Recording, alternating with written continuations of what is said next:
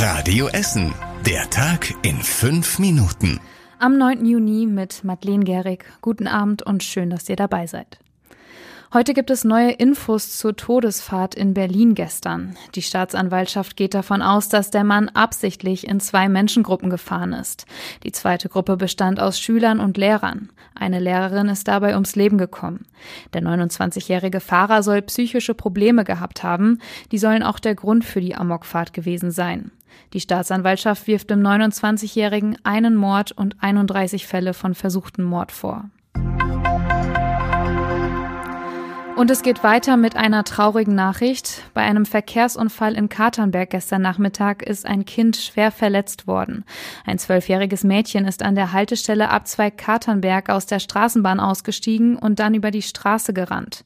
Eine 22-jährige Autofahrerin konnte nicht mehr rechtzeitig bremsen und stieß mit dem Mädchen zusammen.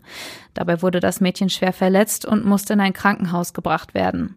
Zeugen sagen, dass die Fußgängerampel auf Rot gesprungen ist, kurz bevor das Mädchen über die Straße rannte.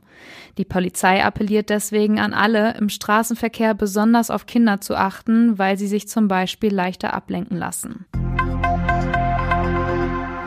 Die Stadt kommt mit der Einrichtung von Gruppen im offenen Ganztag bei uns in Essen nicht hinterher. Im Sommer sollen insgesamt 18 weitere Gruppen eingerichtet werden, unter anderem an der Nikolausschule in Stoppenberg und der Grundschule Burg Altendorf. Weil parallel dazu aber auch die Zahl der Schulkinder steigt, bringt das kaum Entlastung. Weiterhin gibt es nicht einmal für die Hälfte der Kinder Plätze im offenen Ganztag. Das liegt unter anderem an fehlenden Räumen in den Schulen. In sieben Jahren hat dann allerdings jedes Grundschulkind in Essen einen Rechtsanspruch auf einen Platz im offenen Ganztag. Deshalb muss der Ausbau in Zukunft schneller gehen. 14 Brücken bei uns in Essen bekommen die Note ungenügend. Die Brücken werden regelmäßig gründlich geprüft. An einigen Stellen hat die Stadt auch schon auf das Urteil reagiert. Die Fußgängerbrücke an der Josef-Hören-Straße in Stoppenberg zum Beispiel wurde schon abgerissen. Die Brücke des Sachsenrings in Freisenbruch ist für schwere Fahrzeuge gesperrt und die Brücke der Altendorfer Straße über die Rheinische Bahn wurde mit Gerüsten abgesichert. An einigen Stellen wird noch geplant, wie es weitergeht, zum Beispiel an der Ruhrbrücke in Kettwig. Die Stadt kümmert sich bei uns in Essen um insgesamt rund 270 Brücken. Die Stadt sieht weiter Erfolge bei der Integration von geduldeten Libanesen bei uns in Essen. In den letzten Jahren hat sie rund 140 jungen Menschen aus diesem Kreis geholfen. Sie haben zum Beispiel eine Aufenthaltserlaubnis für zwei Jahre bekommen. Dafür müssen sie schon länger in Essen leben. Außerdem müssen sie regelmäßig zur Schule gehen oder einen Job haben. Gleichzeitig wurde aber auch rund 300 jungen Libanesen nicht geholfen. Unter anderem, weil sie das selbst nicht wollen. Viele Libanesen sind bei uns in Essen nur geduldet. Dieser Status geht auch auf die Kinder über und sorgt damit für wenige Perspektiven. Auf dem Baldeneysee bei uns in Essen fährt in diesem Jahr ein neues Mähboot mit GPS.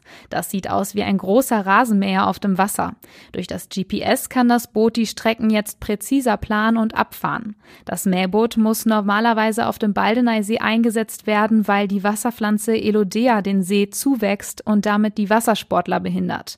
Im Moment wachsen die Pflanzen aber noch nicht, weil sie durch das Hochwasser weggespült wurden. Außerdem ist das Wasser im See gerade so trüb, dass die Wasser Wasserpflanzen nicht genügend Licht bekommen.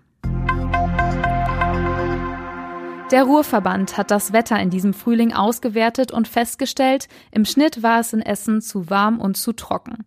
Allerdings ist die Bilanz nicht ganz einheitlich, die Monate gingen stark auseinander. März und Mai waren trockener und etwas wärmer als der Durchschnitt, der April war dafür etwas kälter und total verregnet. Es hat 20 Prozent mehr geregnet als im April-Durchschnitt der vergangenen Jahrzehnte. Und wir machen direkt weiter mit dem Wetter. Heute Nacht ist es meistens trocken, der Himmel klart auch mal auf. Vereinzelt ist aber Nebel möglich. Die Temperaturen sinken auf 11 Grad. Am Freitag scheint die Sonne dann mehr, Regenschauer nur noch ganz selten, bis zu 23 Grad wird es warm. Und auch am Wochenende geht es sonnig und meist trocken weiter. Es wird mit bis zu 25 Grad sogar noch wärmer. Die nächsten aktuellen Nachrichten bei uns aus Essen gibt's morgen früh ab 6 Uhr hier bei Radio Essen. Habt einen schönen Abend. Das war der Tag in fünf Minuten. Diesen und alle weiteren Radio Essen Podcasts findet ihr auf radioessen.de und überall da, wo es Podcasts gibt.